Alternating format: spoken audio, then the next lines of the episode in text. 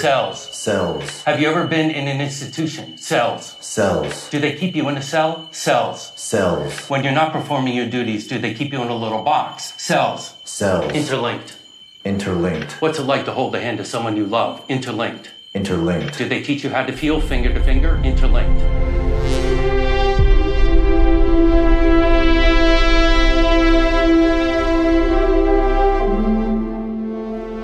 You're listening to Shoulder of Orion, the Blade Runner podcast. Welcome to Shoulder of Orion, the Blade Runner podcast. I am your host, Jamie Prater, and I'm joined by my co-host, Patrick Green. What up, man? How are you, my friend?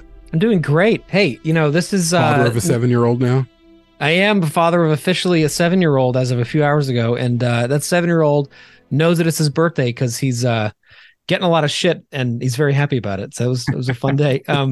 We're excited, you know, as we just sent out a message to patrons just a few hours before, you know, we're recording this, announcing kind of a format shakeup a little bit. And long story very short is we're going to experiment with going monthly for a while, because we feel like it gives us a little more time to plan for more ambitious stuff, get some new guests on, try some new content out.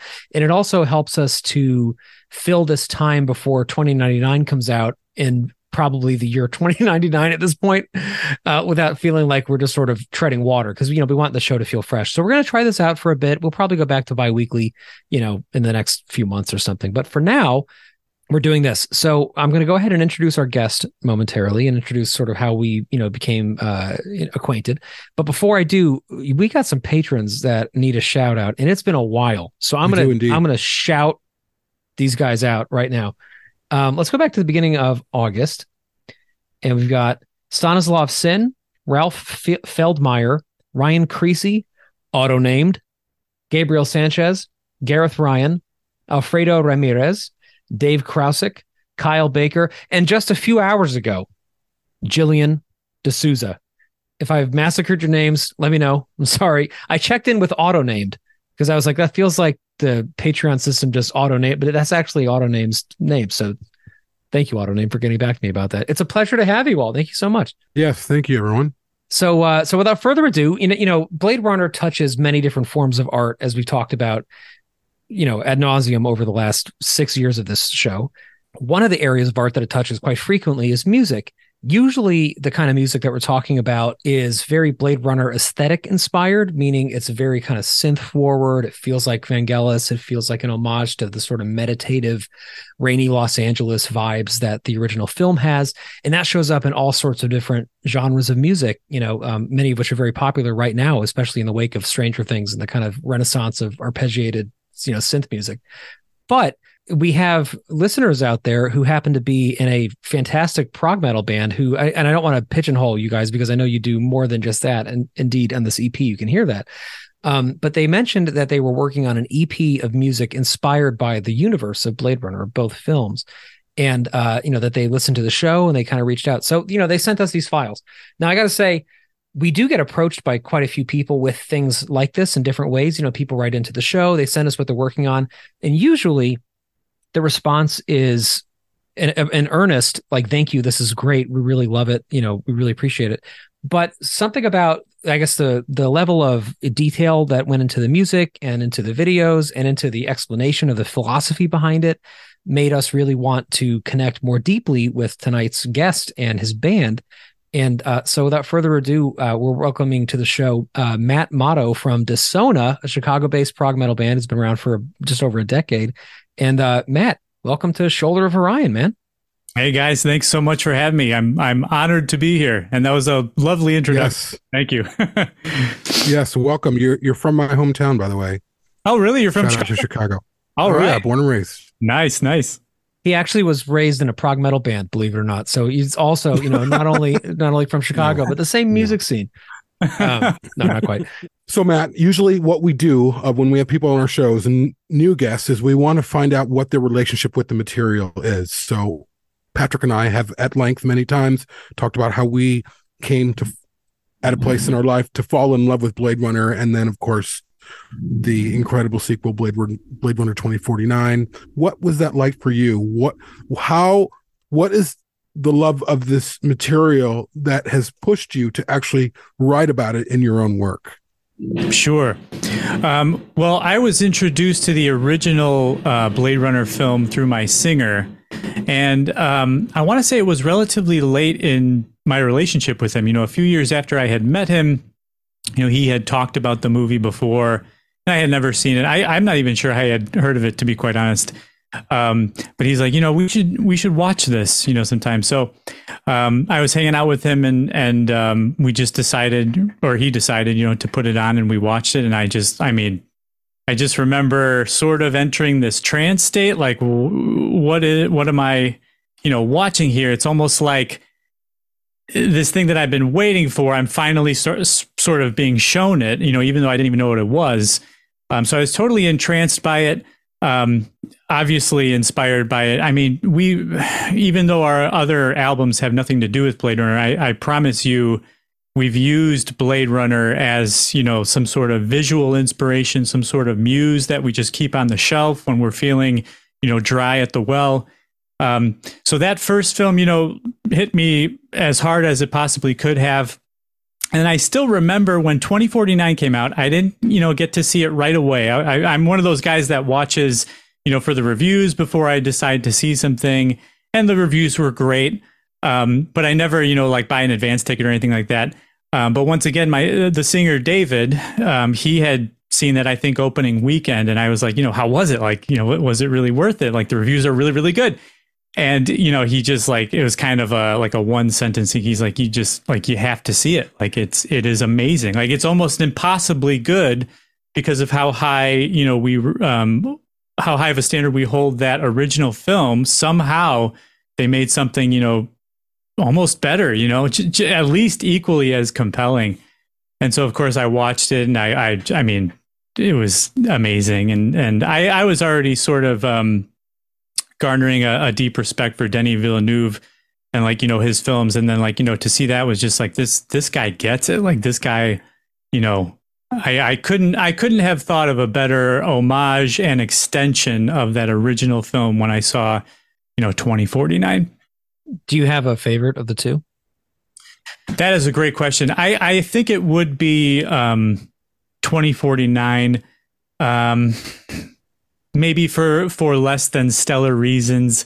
It just looks so beautiful. It is a gorgeous movie. Not to say the original is not gorgeous, because it is, but, you know, 2049, having such a previous love for the, you know, 1982 film, and then having this one come out and just seeing it in, like, full modern, you know, realization, that was just something else.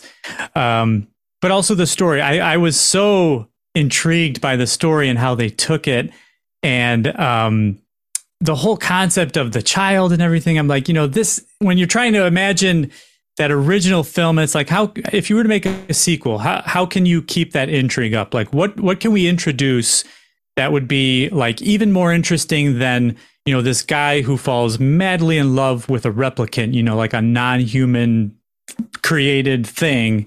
And it's like, okay, introduce the possibility of this child. Like, these things are able to create life, and that's, you know, creating this whole stirring revolution and all this stuff.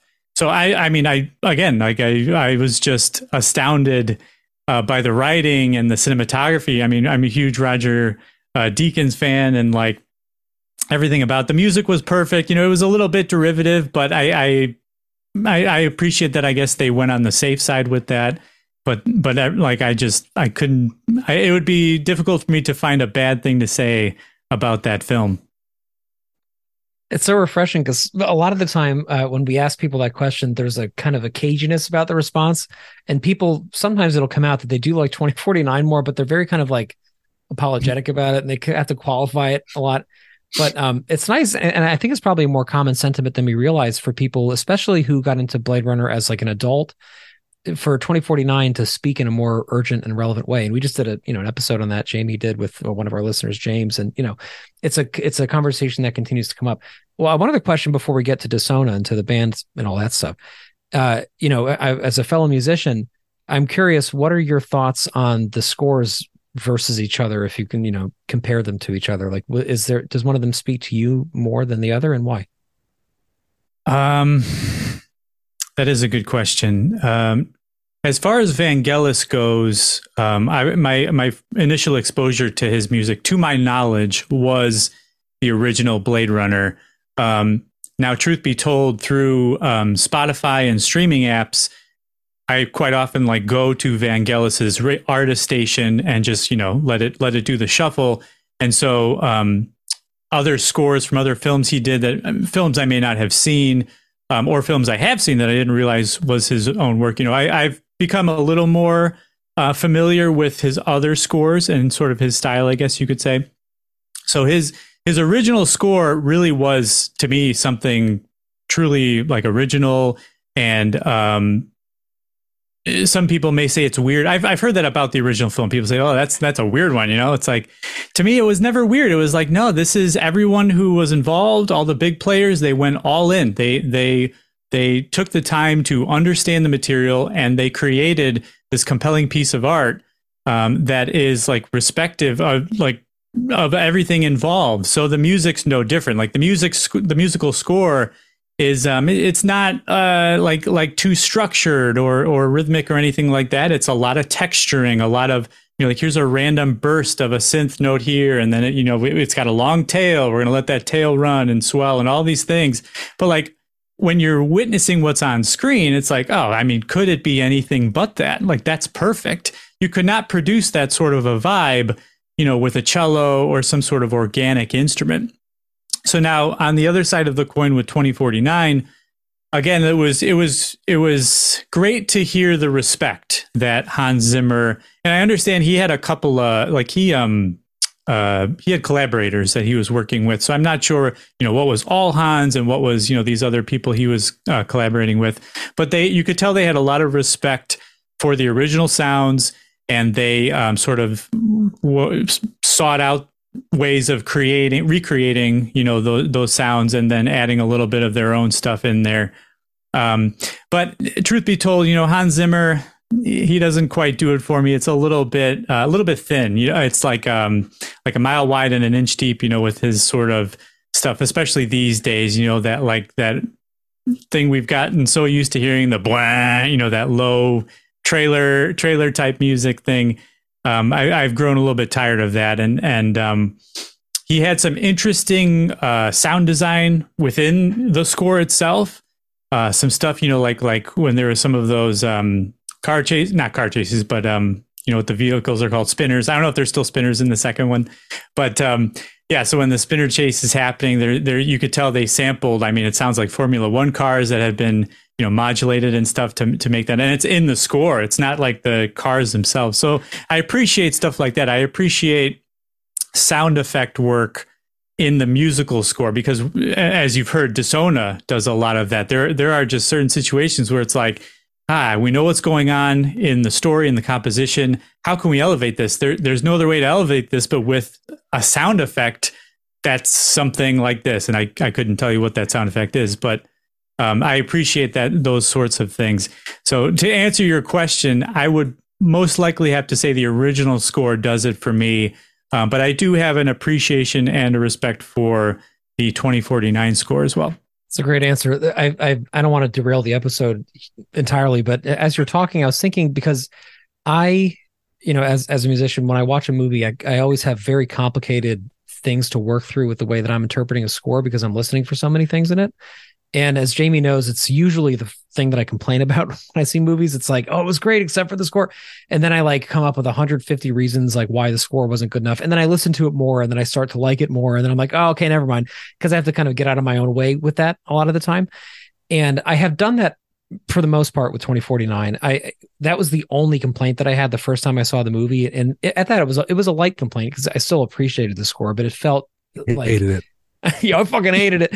No, I didn't hate it. Good. But it took me a while to get to a place of loving it. And now I really do love it, but I only love like 25% of it. And the rest of it, I feel like, is just sort of like, you know, dirgy kind of scene setting stuff that feels kind of extraneous to me. And I think as you're talking, I'm discovering part of why that might be. I think it's because when we hear Vangelis, we hear the music of exploration. Like we hear him in literally uncharted territory a lot of the time, because what he was doing in terms of the synths that he was programming himself and the sounds that he was coming up with and the hand percussion and all the crazy shit in his Nova studio, Like, it didn't really exist elsewhere in the way that he was using it. And I think I think that the excitement and the novelty of finding genuinely new sounds is kind of what defines the tapestry that makes 2019's film sound so deeply resonant. Like you were saying, it's so deep, right?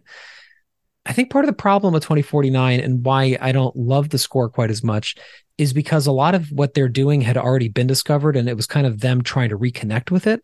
So there's a reverence in it, and there's a beauty to it, and the musicianship is good. Like, especially, I want to say Hans Zimmer, I think probably did about 10% of the score. It's really Ben Wallfisch that did the scoring for it. And Ben Wallfisch, and I go to bat for him all the fucking time, is a genius and an amazing composer. And if you want to know that for a fact, listen to Andy Muschietti's 2017 It score, the score that he did for that, which to my mind is one of the great scores of the 21st century so far. I think it's a fucking masterpiece. Great score.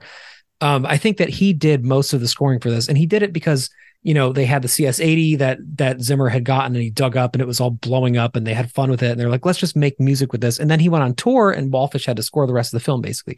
So what I think that's kind of the difference a little bit. And the movie doesn't do that. The movie still feels exploratory and new and different to me in a way that the score doesn't quite. And I think that's part of why it doesn't speak quite as relevantly to me. Anyway, we can come back to this if you all both have opinions on that too, because I'm sure you do. But to move on to the project for a moment, you mentioned Dissona and sound experimentation and things. Can you give us some window into who Dissona is and like how you started, what you've done since, and where you're going next? Sure. So Dissona, let's see here. Way back in the high school days of, myself,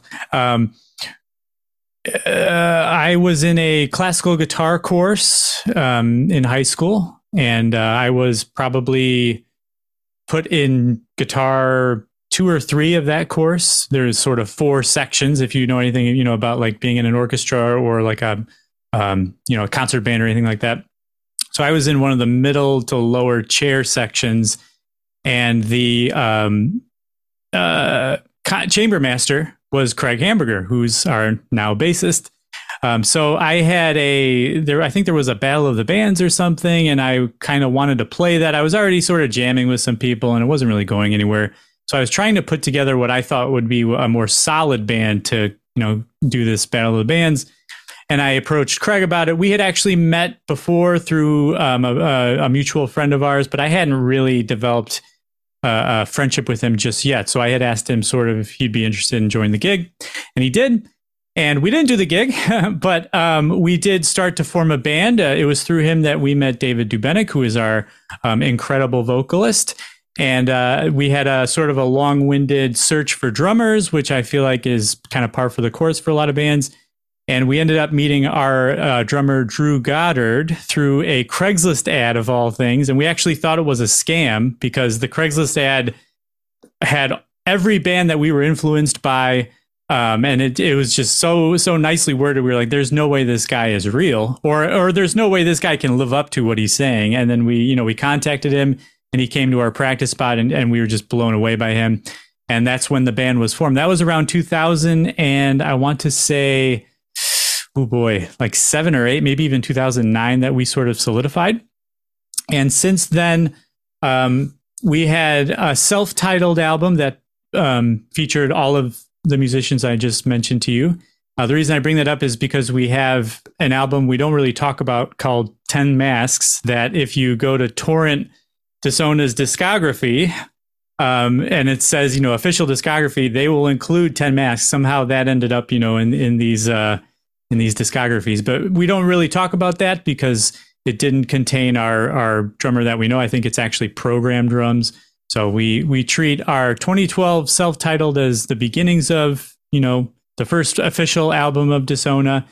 And then from there, it was interesting. When we put that album out, we had absolutely no idea how to release an album. So we joined Bandcamp and we put the album out. Quite literally, we uploaded the album and set it to public, and it was out. And, some people bought it. A lot of people downloaded it, and then we started to see it appearing in blogs all over the world, almost more so in Europe than even in the States. This thing was like creating this underground, interest that we had no control over, nor did we know anything about, music PR, like marketing, we did not do anything with that. And things started to bubble sort of under our feet. So then 2016, we released our second album. And around that time, we were approached by a promoter by the name of Milton Mendonca, and he had sort of found us. I would gather that he found us on one of those blogs, and he had a band called Leprous, which was sort of blown up at the time, a Norwegian prog band. And he asked that we open for the band and on their first North American tour. And we said, of course, we'd be honored to. And that tour happened in 2016. So the album came out January 2016. We went on tour by the end of that year. And the tour was flawless. You know, you hear all sorts of horror stories about tours going terribly wrong, vans getting robbed, or who knows what, vans breaking down, all that kind of thing. We had none of those issues. It was fantastic. All of the shows were great. The fans were great.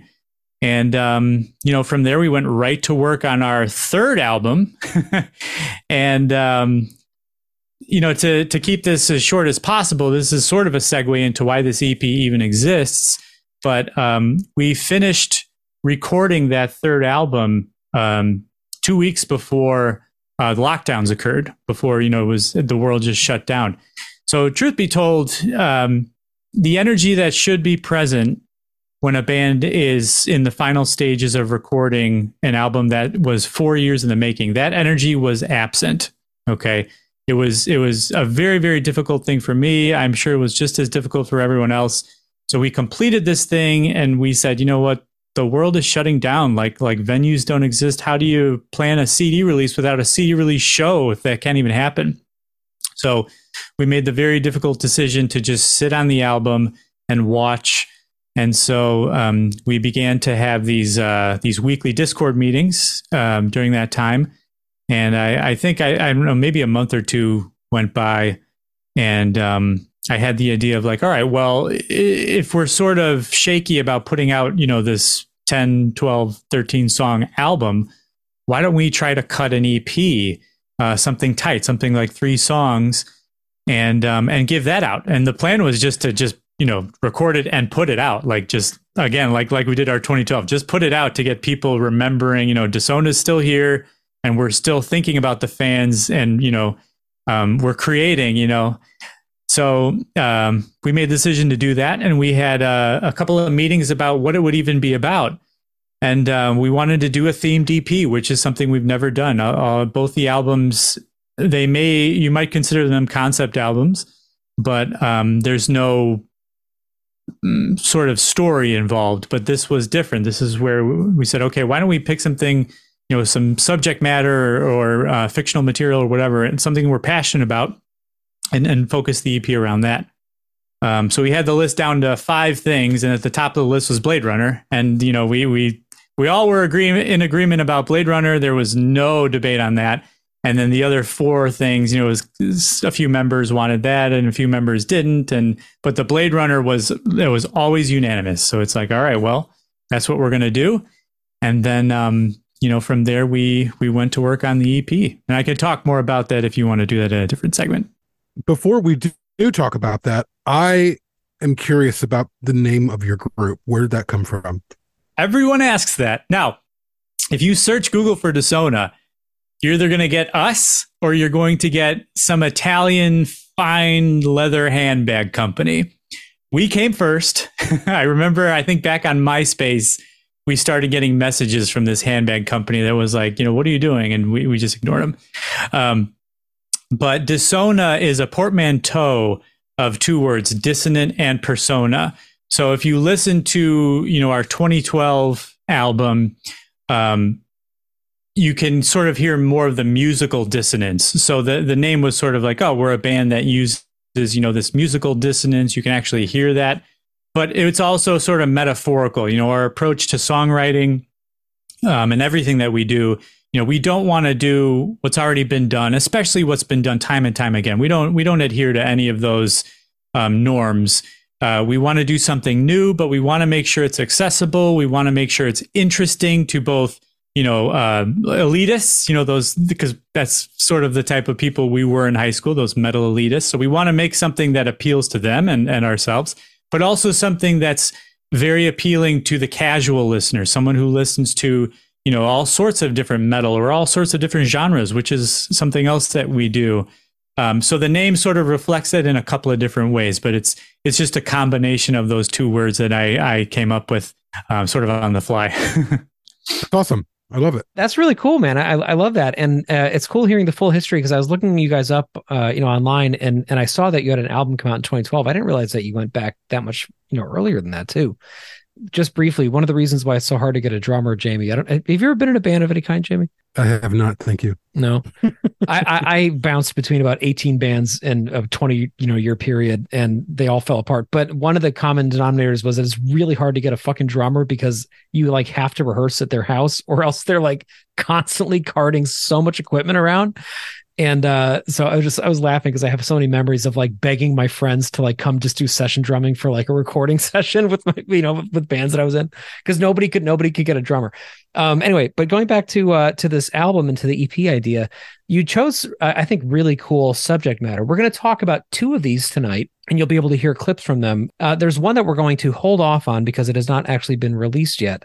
But before we get into it, I want to say that not only is there audio, which is great, like the songs are awesome, there's also really ambitious videos for these songs that I hope you also check out. So we'll include links to, everything that you are able to listen to when this drops so that you can. And I want to talk about both of those. I want to talk about the musical choices and also the video choices and how you kind of did all those things. So getting into it, can you just clarify, like, what exactly do you do within Dissona? Like, what's your role? Well, I'm the lead guitarist, and I nowadays I do all guitars. Dissona is a 4-piece, so we've got drums, bass, vocals, and guitars. In the past, we had experimented with having a secondary rhythm guitarist or a keyboardist, but nowadays all guitars are me. Not only that, but I handle all of the production. So all of the audio production, the recording, the editing, the mixing, the mastering, all of that. And not only that now, but I also do the video production. So Dissona as a whole directed, all of the videos that you see and will see. But I was doing the editing myself. So it wasn't necessarily a new skill to me, but I had never edited something of this depth before. So the first video was extremely grueling, and then I, from there, the other three were much less grueling. But I also am sort of the core songwriter. So the way things work is, whenever we were writing anything, the album was no different, this EP is no different. We have very intense and involved brainstorming sessions, and we try to get descriptors down for as much, as of the subject matter as we can. So we may write out a track list. Like, let's just say if it's an album, then okay, yeah, 10 songs on this album. What's the general flow here? Like, this song's going to be, is it going to be an intense opener? Are we going to, make it more of a light opener?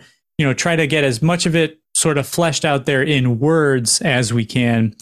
And then I take over and I sort of write the initial drafts, the compositions of these songs, and I do so in Guitar Pro, and then send them off to the guys, and we go from there. But my job is songwriter, producer, video editor, all of those things, but also just the guitarist. That's a lot of work, I gotta say, because I saw your name coming up quite a bit in the credits on these things, and I was like, man, he's doing quite a lot. Let's kind of go in terms of the compositional background and how things came together track by track a bit between the two that we're going to talk about, and maybe we can kind of tackle the song itself first, and then the video for each. Does that sound good? Absolutely. So the first one is called "The Prodigal Son," and it concerns Roy Batty's inception and, interestingly, some of his earliest activities, which we only see the aftermath of in Blade Runner.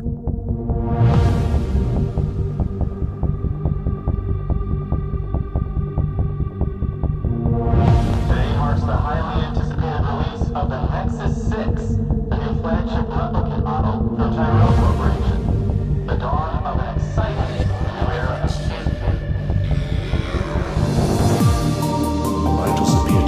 Standing. From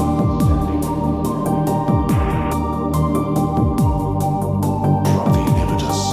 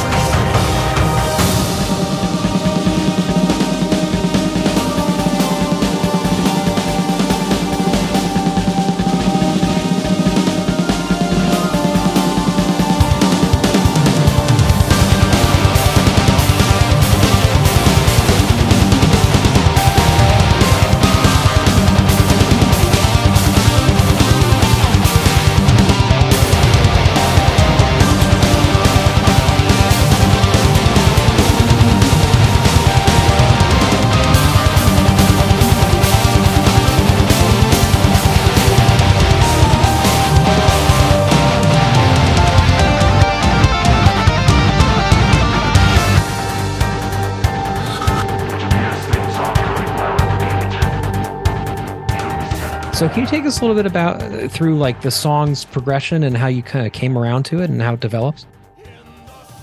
Sure. With all of these songs, the most difficult thing was sort of the character study aspect of it.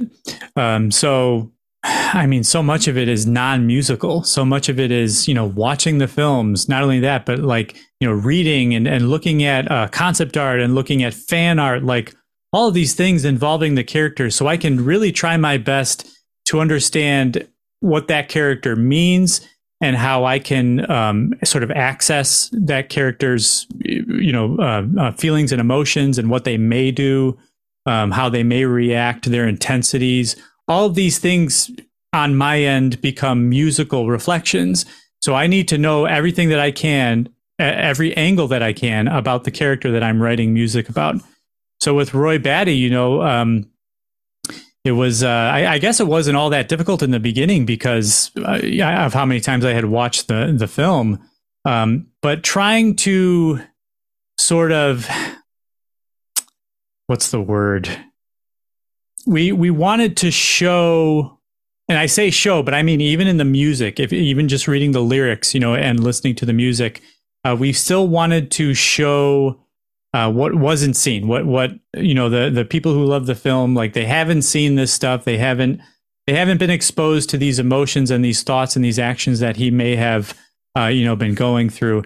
So we wanted to make sure with all three characters on the EP that everything was as much unexplored territory as possible, or at least, you know, an interesting angle on previously explored territory. In the center of my eye, a swirling vortex colored rightly so. A deception condemned to waste away in the blackest sea. No telegram would reach you should it come from me. I've seen things you people wouldn't believe.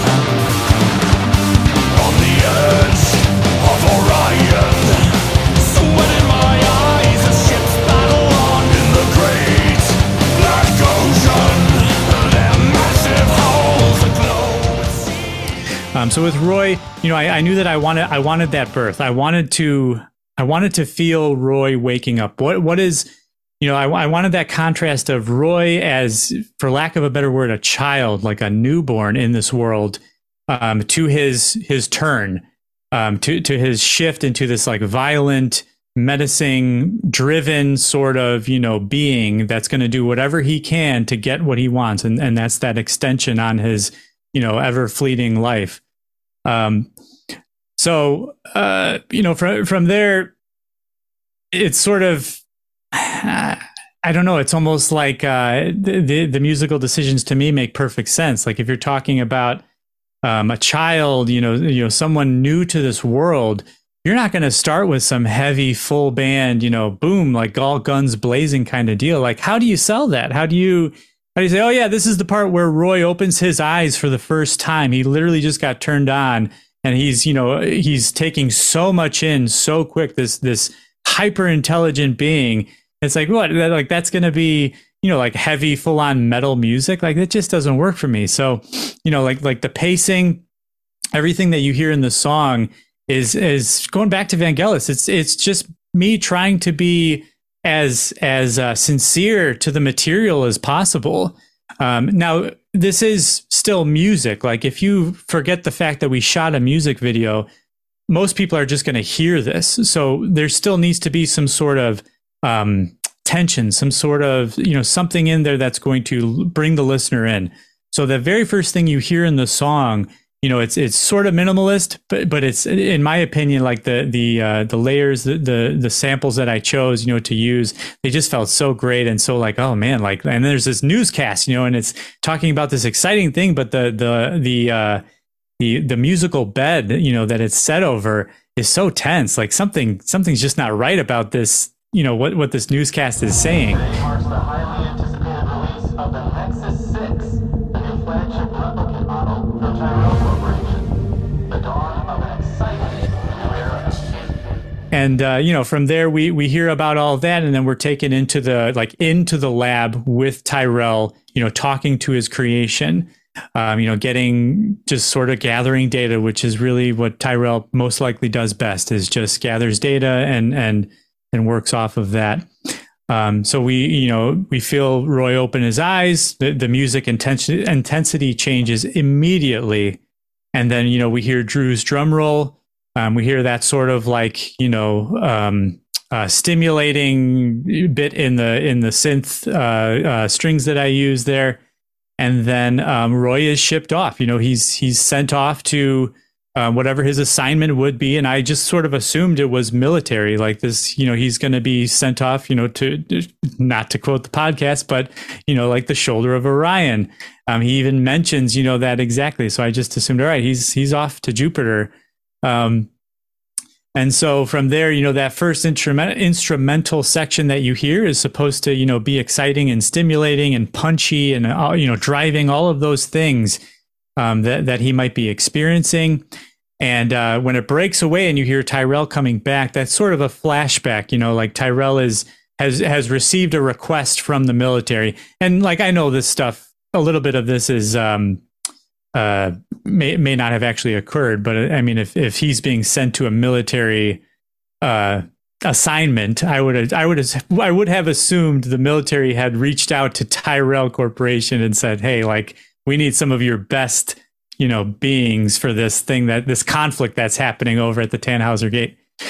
So when you hear Tyrell coming back, you know, he's talking about that. He's like, all right, like, it's, things aren't going well over there. We're going to send this one. Like he's definitely going to be out on that shipment, and he's going to go. And then the next part of the song where David actually first enters is where, Roy, we're already sort of getting a sense of the delicate nature of Roy.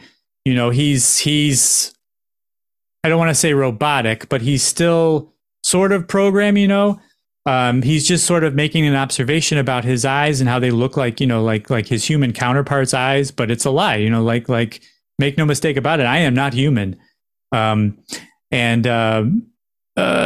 You know, from there, he's sort of reflecting on his status, like he's out in the middle of nowhere, the blackest sea, the blackest ocean. I loved using those sort of metaphors, you know, for the emptiness of space. He's out there alone. And then, you know, from there, the song goes, you know, we get that wonderful section, which I actually called sea beams in the composition, where it goes instrumental. And that was about as close as I wanted to get to hearkening the original soundtrack, you know. So that section, you can hear the synth strings. There's a lot of layering involved, but I still wanted it to be our own sort of take on that without it being, oh, this is, I remember this from the soundtrack. Like, we don't want any of that, but we do want the same emotions. So in that moment, we're experiencing Roy, as he's, you know, witnessing these glistening, you know, lights bouncing off of the, you know, off of these massive ships, you know, that are out there. And then from there, you know, that's where the turn begins. We start to, you know, feel Roy's emotion shift, and he starts to sort of maybe self-realize that, like, man, for all that I know, for all that I'm capable of, like, you know, I'm taking orders from this soft, you know, hunk of meat over here, like why? And you know, like, my life's dwindling and I've already seen so much, like, I don't want it to go out, you know. So that's where he starts to make the decision, like, whatever it takes, I need to get back to where I came from, Earth, you know, and I need to, you know, confront possibly the only person who can, you know, grant me this wish, this extended life. And so, yeah, you know, the song sort of takes him through that. It takes him through some of the violence that certainly occurred, you know, like him hijacking the shuttle, going back to Earth. And then we hear that newscast, which sort of recalls all the horrific things that have happened. And then the section after that in the composition was literally called Tears and Rain. And I love this section so much because in our heads, it was Roy had arrived at the foot of Tyrell Corporation, and it's raining, and he's standing there, you know, looking at this building, just sort of, you know, ready for the next steps.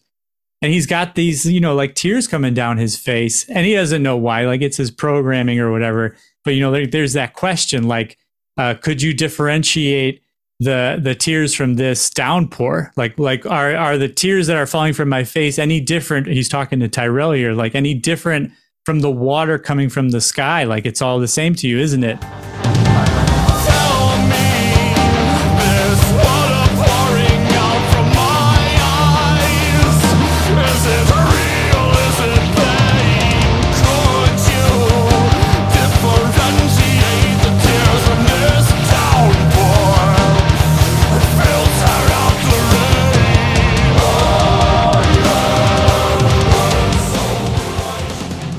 And, you know, that's about all he needs to sort of step foot and make his way into the building. And we all know what happens from there. And that's it. So as the prodigal son for you. Well, while you're creating this music, in terms of your approach, is this something where this pours out of you and this everything is like just boom, boom, boom? As a writer and a creative person myself, I know that I have to have a vision first, or a vision in my head of what I want to do, and then it just kind of goes from there.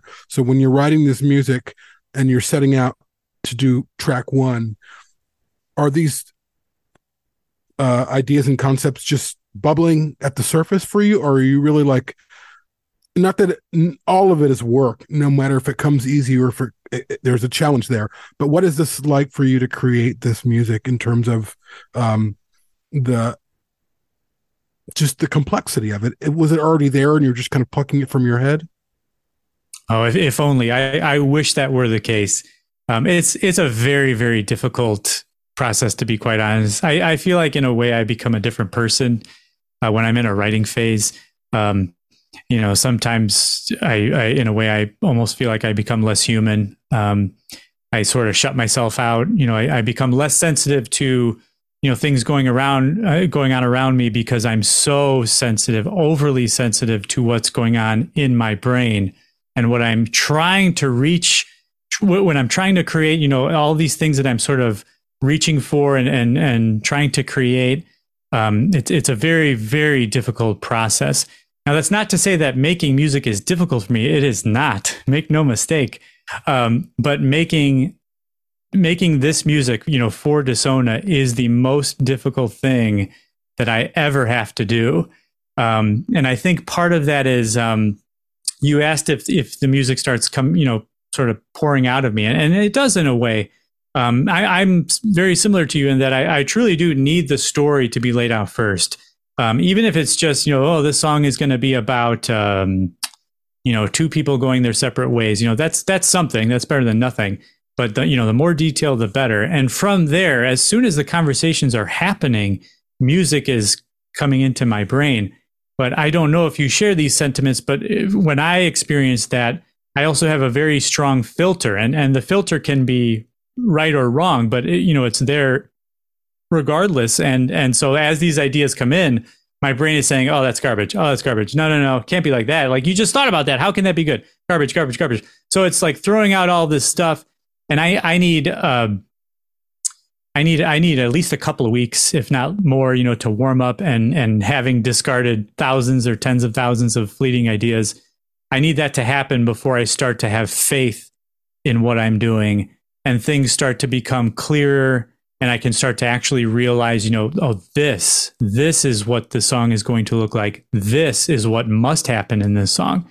And, you know, I may, during that time, even when I come to that realization, there may be 5 or 10 complete drafts that get created, you know, like just ask the other members of Dissona. I've sent them a quote unquote final draft, and they say, oh, this is great. And then like a couple of days later, I send them, you know, revision with the date.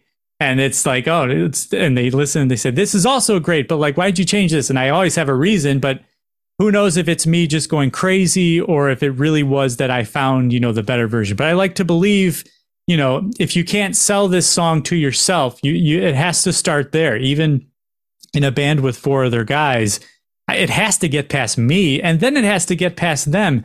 And then, you know, we start to think, okay, yeah, let's go into the studio and record this thing. But it is a very, very grueling process, and you know, while it's happening, very difficult, truth be told. But when it's all over and we're like in the phase that we are now, it's wonderful. Everything is, you know, absolutely incredible.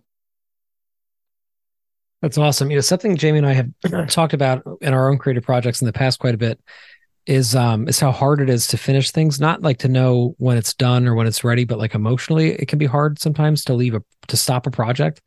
And I used to, especially like when I was, you know, grad school and stuff, like when I would finish something that I had worked on for 3 months alone, and it was like out there and sent out to the players, and it was out. I always went through these kind of like depressive phases. And I wonder if having like an album tour would have been helpful with that. Like, I feel like that must be a nice, because you get to celebrate it, you know, which is really cool. And you should, because it's awesome music and the project is so cool. And one of the things that I love about it is how narrative it is and how programmatic it is. Like you were mentioning, there's different characters in this. Your singer, David, does such a wonderful job of embodying different, you know, aspects of this emotionally and vocally, and using extended techniques and really cool stuff. And, but there's also, like you said, literal narration at points in the background. Not narration of the events that are happening, but there's actual, like, you know, people speaking, which is really cool. Like this newscaster, for example. And in the video for The Prodigal Son, we have actual representations, I'm assuming, of Tyrell and Batty and, you know, places that you see in the movies, and places that you kind of imagine in the subtext of the films. And I want to say, first off, I was really shocked at how well the actors that you chose embodied the characters, like considering that it's, you know, relatively little screen time. You know, it's a 6 minute or so song, and, you know, they're not in it the entire time, but it's pretty unmistakable that like that's supposed to be Batty and that's supposed to be Tyrell. So I guess if you could take us a little bit through the video for The Prodigal Son and how that came to be, because it's really cool. Sure, I'd love to. We actually didn't originally have plans to do a video. There was this sort of archaic mindset the band had, and it was like, oh, we're never going to do a music video because of how imaginative the music is, the budget that we would need, you know, to have a video representation of that would be astronomical. So we just sort of thought, why don't we just assume a video will not be happening in the near future? And now here we have four. What happened was most likely out of the sort of, you know, fuck you of the pandemic, we were like, all right, let's just go for it. Let's do this video. And, you know, like everything we do, we were very, very cautious with who's going to shoot the video. I didn't necessarily think we'd be directing it, but after the first couple of meetings, it became very clear that we were directing it. But we had interviewed maybe 4 or 5 different Chicagoland cinematographers. And, you know, so many of them were so positive, so interested in the project on the surface, you know, and then we tell them what it's about, and they don't really have anything to say about the source material. And they're just like, oh, yeah, this will be great. It'll be the best thing ever. Hire me. And then we met this guy, Daryl Miller. And, you know, his initial email back was just, I'll do it. Let's talk more. And then we had some Zoom meetings, and like it was right away clear that this guy was the guy for the job. Like, I mean, he huge Blade Runner fan, huge Philip K. Dick fan, you know. So he sort of helped shape some of the I guess you could call them Easter eggs that we have in the video. He filled us in on all sorts of stuff that we weren't previously knowledgeable about when it came to Philip K. Dick. And whatnot, but you know, his creative vision, his approach. You know, he was very similar in his cinematic style as we are with the music, where you know, like it's got to be interesting. Like I don't want to shoot it that way because that's boring. You know, that's too perfect. You know, we don't want to do that. So it really was sort of a perfect marriage. And so it, like after we found him, you know, things sort of took off, and almost in a dangerous way. His imagination was just about as wild as ours is. So, you know, we filmed that video over, I think, 6 or 7 different locations. We had shot the performance aspect of it in a gigantic production facility in Chicago called Cinecity, I believe it was. And we blacked out the whole room. And then we had, interestingly enough, the like emergency lights that were left on the ceiling, those red things. It was like, oh, that's perfect. That looks just like Blade Runner. And we had the idea to have that moving spotlight, you know, the searchlight sort of deal that we get those vibes from the movie. So we literally had a technician, you know, whose job was just keep the spotlight moving the whole time. So that whole day was like a 12-hour day. He's just spinning that guy. He did a great job. And the blue light, you know, that choice, all these things were not just random. They were all very, very delicately chosen to make sure that our video has as much connection to Blade Runner as we possibly can, while it's still being like a fresh interpretation of that material. So the beginning of the video, what you're seeing, well, that's that footage of the moth pupa that you see sort of developing, and then, you know, you see the moth actually come out of its cocoon, and then you see it immediately eaten by a spider. If you notice on the security cam sort of overlay there, there's the little bitty Tyrell Corp in the corner. A lot of people, I don't think anyone has caught that yet, but now you will.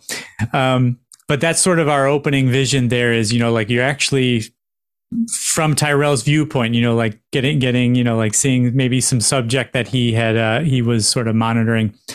But then that very beginning part with Roy that we see, Roy is clearly damaged. You know, he's struggling. He, you know, this was shortly after he would have landed back on Earth. We shot that at a sort of an abandoned ironworks facility that's about 30 minutes from where we live. So it was very cool. And it was also raining that day, which we had not. It wasn't really the most comfortable shooting situation, but it lended to the visuals very well, I thought.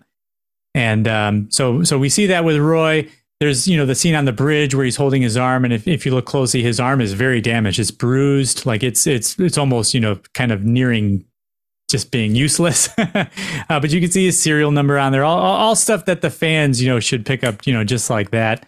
People who really, really know the source material. And then we're taken into the, you know, we see young Roy's eyes opening, and we're in the lab. That sequence was actually shot in the green room of our old high school, and it worked out perfectly. You know, it's this beautiful, pristine. They had just painted the room too; it was perfect. So we got in there and we did what we needed to do. And so we see Tyrell, you know, examining Roy and making sure everything's okay. And then later on, you see Tyrell on stage, and you know, our vision there is this is Tyrell presenting it, you know, to either. What's the term, like the people on the board, you know, like the people supporting his company, or just potential, you know, buyers. Maybe it's a military conference or something like that, but he's showing off, you know, his creation. And then at the end of that, you know, you see something going on with Tyrell, like Tyrell's got this headache and he's oozing this black goo. So we could talk about that, you know, a little bit later. But then, you know, things happen. As I mentioned, you know, the band enters finally, and we see Roy sort of traversing across the terrain. That's him making his way. Nothing too extreme to explain there. And then we get to where David finally enters, and we start to see Roy and these, you know, beings that he's subduing, and all sorts of interesting stuff that you definitely didn't see in the films. Well, those beings. In this interpretation, you could see them simply as, you know, sort of roadblocks that he's overcoming. But if you want to take it a little more literally, those are other beings that maybe perhaps are more recent models of Roy. And they contain this fluid, this blue fluid that you see. And he's using that, he's consuming that to give a temporary extension to his life, you know, just to keep him going enough to get to his end. So we see him, you know, subduing maybe two or three of those. And there's, you know, the big confrontation later on with the elite, the one that has the white sash. And that's the final one before, you know, he meets his maker ultimately. And then we do meet his maker, and his maker turns out to be some writer, like in a cabin. What's going on there? And that writer, you know, of course, symbolizes Philip K. Dick. The funny thing is, he looks like that Alan Moore, like nothing like Philip K. Dick. I thought the same thing. I was like, it looks like Alan Moore, yeah. Right, but we, you know, we wanted with the cabin scene, you know, like we wanted someone who looked sort of just decrepit, you know, your typical writer of any kind, you know, like we've all had that feeling of like, man, you just feel 20 years older after, you know, having this creation finally come out of you. So he was a perfect sort of visual for that. And again, like in there, there's tons of nice little details. You see the typewriter that he's using is the exact typewriter that, to our knowledge, you know, Philip K. Dick owned one of those IBM Selectric. We actually found a real one and it actually works. It was amazing. Found it at an estate sale 20 minutes from me. It was an incredible thing. But you know, within the cabin, you see he's got his portrait of his wife, and eventually the portrait shifts to that Vesica Pisces, you know, symbol that Philip K. Dick had such a strange obsession with. You see him struggling, you know, with his like his substance abuse and all of these things, you know, like as his sort of psychotic episodes are taking over, all these things, you know, you're sort of inside the creator's mind, the real creator's mind. So in a way, you know, the video, you're seeing, you know, Roy's journey, but you're also seeing the writer's journey, the real creator's journey and what he went through. And then, you know, these two sort of things coming together at the very end when Roy opens the door and there is, you know, like our writer, the two sort of paths are sort of crossing right there at the end. But yeah, there's a lot of layers to the video, I know, but if you know the source material, if you read the lyrics and you start to give it a couple of extra viewings, there's plenty of meat on there, you know, for the fans to consume over time. Yeah, it's really a short film. It's super cool. And I really recommend anybody listening to this obviously should watch these so they know what we're talking about. But also just because they're really beautiful homages to the source material. And I do want to talk about the goo and I don't know if there's a connection between the goo that's in The Prodigal Son and the goo that's in Skinjob or what, but there's goo seems to be a running theme in these videos. So you can correct me on that if they're not connected in a moment, but I do want to move on to Skinjob before we wrap here because it's fantastic and it's extremely different. You know, whereas I feel like Prodigal Son has a lot of like Tool in it. You know, I feel like this Skinjob really feels more industrial. It feels almost like has moments in it that feel almost like Outrun music, like sort of, you know, like synth poppy. But still feels unmistakably like a Dissona track, you know, and it feels very much in keeping with the first song we just talked about. But of course, now we're moving into 2049, and we're, you know, following Officer K and his relationship with love and his relationship with his job. And the vibe is very different. The video is very different. So take us a little bit through the song first, if you don't mind. Absolutely. So this song's much shorter. It's I think it's under 4 minutes. And this song, as you mentioned, focuses on, you know, Officer K. And in the beginning parts of the song, you know, we're really, really digging into sort of his servitude. You know, he's a creation of ours and he works for ours. He obeys us in every way. And that's it. That's, you know, the essence of his being. And he just sort of is bound to it.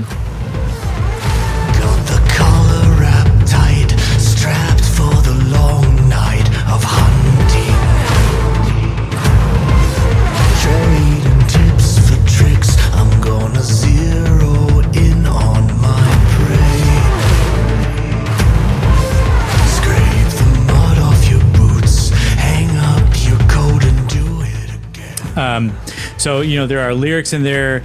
My mind and my body are yours to command. You know, like some stuff is very, very clear there. And I wanted that section in particular to feel so just like you can feel the chains around him, you know, like this is what it is. And I love that. I know I wrote it, but I also just love that part. There's so much of this music that I really do it just came out right. But the song, you know, sort of first half focuses on those elements of him, you know, like sort of him on the streets, just doing what it is that he needs to do, and then rinse and repeat, like do it again, K, you know, constant K. Things just sort of keep going this way. You can rely on him. He picks up his bonus. That's the end of the day for him. And then in the second half is where, you know, we start to feel like, oh, well, maybe he's not all balanced, you know, like maybe there is this sort of part of him there that could be pushed over the edge. And there's clear proof of that in 2049, you know, where he's struggling with like, am I actually human? Like what? And you see him completely out of character, you know, just losing it with Deckard's daughter in the whatever that room was, you know, where she's creating her memories and stuff. So I wanted to play into that. I knew I wanted to sort of play with that contrast. Like, this is a guy who's supposed to be constant K. I want to feel what it's like to like feel the fire, you know, going off inside him, where everything's been flipped, you know, like on its head. So that second half, the action should hopefully be very palpable. You know, there's a lot of color, a lot of brilliance, stark contrast from the beginning. And, you know, we can hear like the love, you know, sample in there, Bad Dog. I loved that. I'm like, yes, this is that kind of a taunt, you know, like that's got to happen here because, you know, eventually they're going toe to toe later. And I want to set that up. I want to feel, you know, like he's got this sort of a grudge, you know, that's going on there when he eventually confronts her, you know, later on in the song and obviously in the movie. But really, it's just that it's those two halves. You've got the sort of cool headed K. And then in the second half, it's like, let's dig into that fiery K where he's sort of just thrown off completely. And let's see what happens.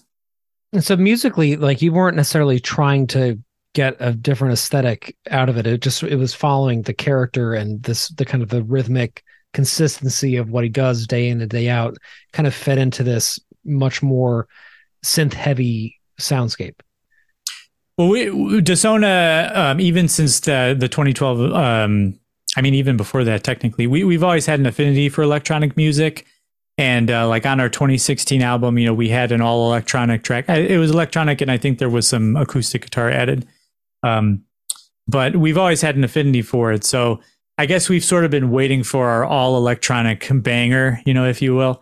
And this was the one where it was like, you know what, that just, I think that feels right now. Like we really need that here.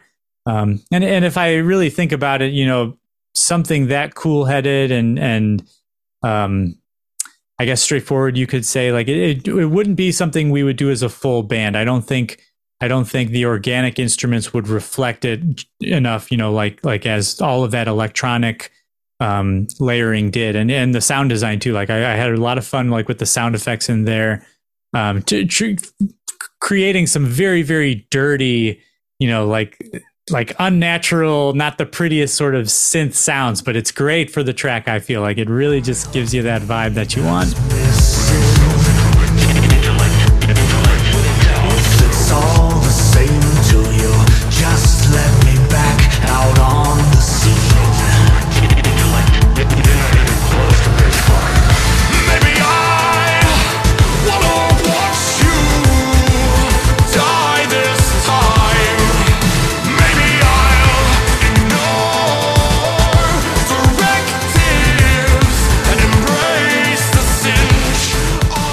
When you were approaching this entire project, by the way, I love the title of it. I think it's great. It's just point. It's on point. I love it. How did you get to a place where like, okay, this is enough tracks? I know it's an EP. It felt like the right number? Three felt like the right number? Like, how did you know when to stop? I think that was sort of a reflection of like the very, very early conversations. I'm pretty sure on Discord, we sort of played with 3 or 5. So for some reason, 4 just doesn't feel right. It's got to be 3 or 5. So it came down to what are the stories we're telling and are they all going to be compelling? I remember our drummer, Drew, he had the idea. He really wanted us to play into the lifespan and you know, how that might have an effect, you know, on these beings. And, you know, like me hearing that, that was actually what helped me create one of the end sections in The Prodigal Son. But hearing that felt more like, yes, I can use that ingredient, but I don't think it has the legs for an entire track. So like it was decisions like that sort of made it sort of whittled down to 3 songs and these 3 characters. Of course, you know, the universe is filled with compelling characters, but these 3, we wanted to explore certain aspects of those 3 in particular. Just saying, you could always revisit it because there's more than 3 characters in Blade Runner. So, you know, if you make that decision someday, there's definitely the material for it. Just before we wrap, I do want to talk about the video for Skinjob because it's very different and it's a lot more like atmospheric and a lot more, I think, a lot not subtler, but it's a little more abstract, I think, than the Prodigal Son's video. So talk us a little bit through the creative process and then also just like, is the goo that's in Skinjob related to the goo that's in Prodigal Son? Or am I just seeing goo everywhere I look? You're just seeing goo. No, let's address that first. The goo in the Prodigal Son, it's sort of supposed to illustrate that the world you're seeing in the beginning may not be what we would deem reality. There may be a different reality here. That's the purpose of the goo there. The goo in Skinjob almost serves as a connection that this is from the same guys, from the same EP. We're sort of, it's a link to, this is all part of, pieces of a whole sort of deal. But it also fits the vibe of the song. That song is so dirty. It's just, so grungy and, thick and trudging. So, we just figured, well, we've created this goo. We have this recipe for this goo. Why don't we, use it there as well, And I feel like it, it worked so wonderfully for both videos. But going back into the Skinjob video itself, I knew that was definitely many fewer locations than the Prodigal Son. We shot that. The performance that you see David doing, that's all shot in one location. We had a local theater, a nonprofit theater called The Drama Group. And I had reached out to them and they, they let us, shoot there. They didn't charge us anything. It was great. And, We I know I wanted something grungy, something that looked, sort of crappy, I guess you could say. So I specifically didn't want a new, modern looking theater. No, that place is perfect. All the lights are very old. I mean, most of them don't even work. So we turned off all the lights. We didn't use any lights in there. And we had this gigantic red LED. And Daryl Miller, our cinematographer, he took that LED and he turned it on, turned it to red, and he just shot it right on the seats. And I was like, that's it. We're done. The lighting is done. So he had a little bit of front light on David, and that was it. It was perfect.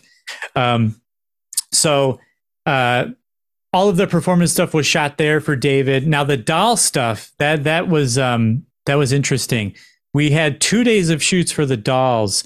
And the dolls, you could see there's a male and a female. And there's some showing some, some poses of vulnerability, stuff like that on both sides.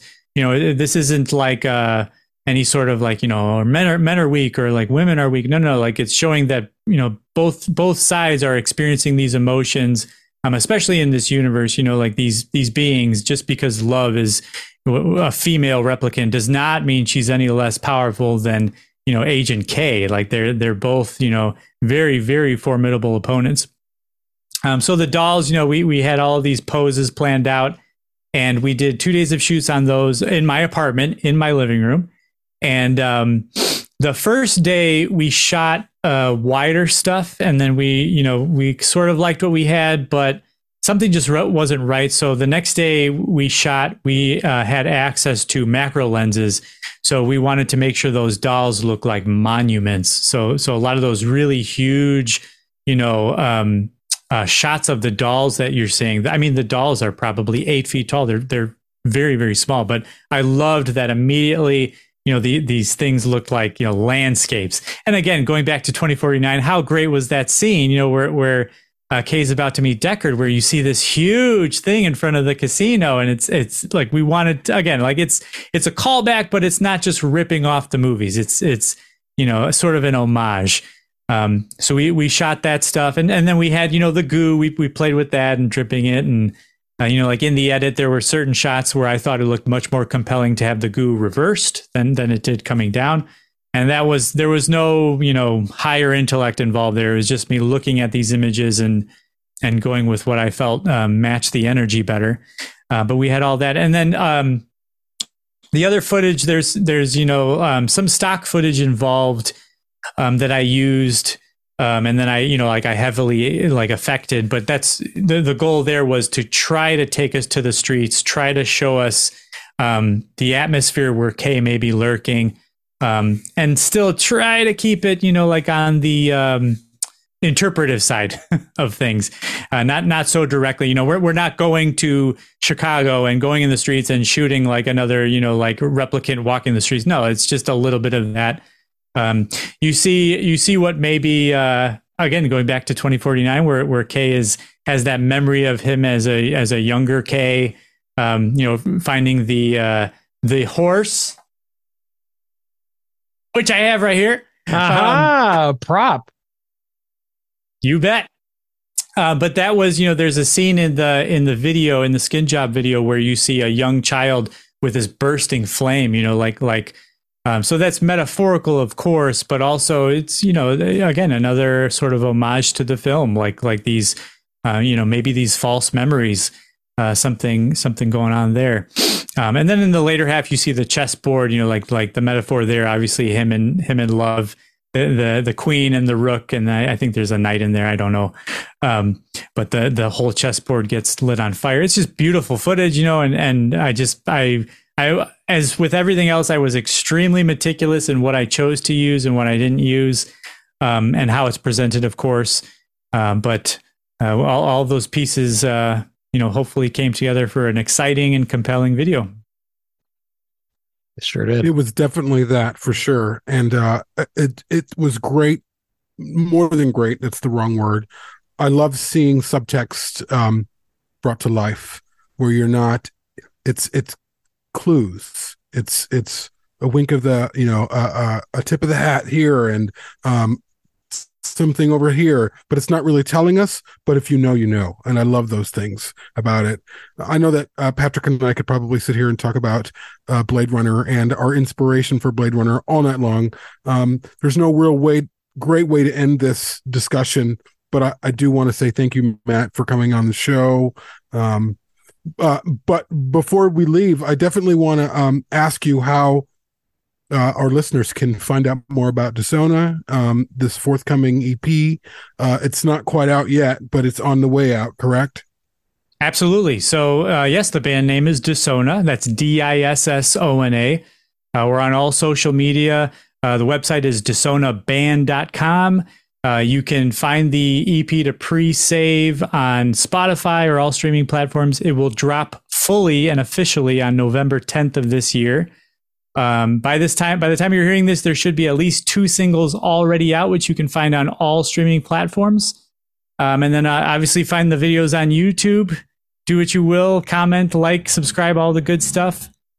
Yeah, man, I'm so glad we were able to connect. This has been awesome. I'm so glad that I got introduced to your band. As you and I have discussed, I'm a very big metal fan in my personal life, and I'm really excited to have discovered new music.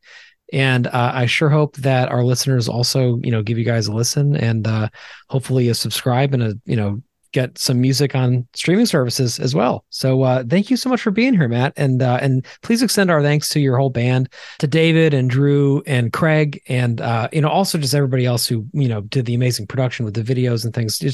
It's a labor of love, as has Shoulder of Orion been for the last 6 years, and so we feel you on that, and we appreciate what you do. So thank you for being here, man. Thank you so much for having me. Like it's so refreshing to meet other people that, share this this passion as much as we do. So thanks again for having me. Awesome. And thank you everybody for listening.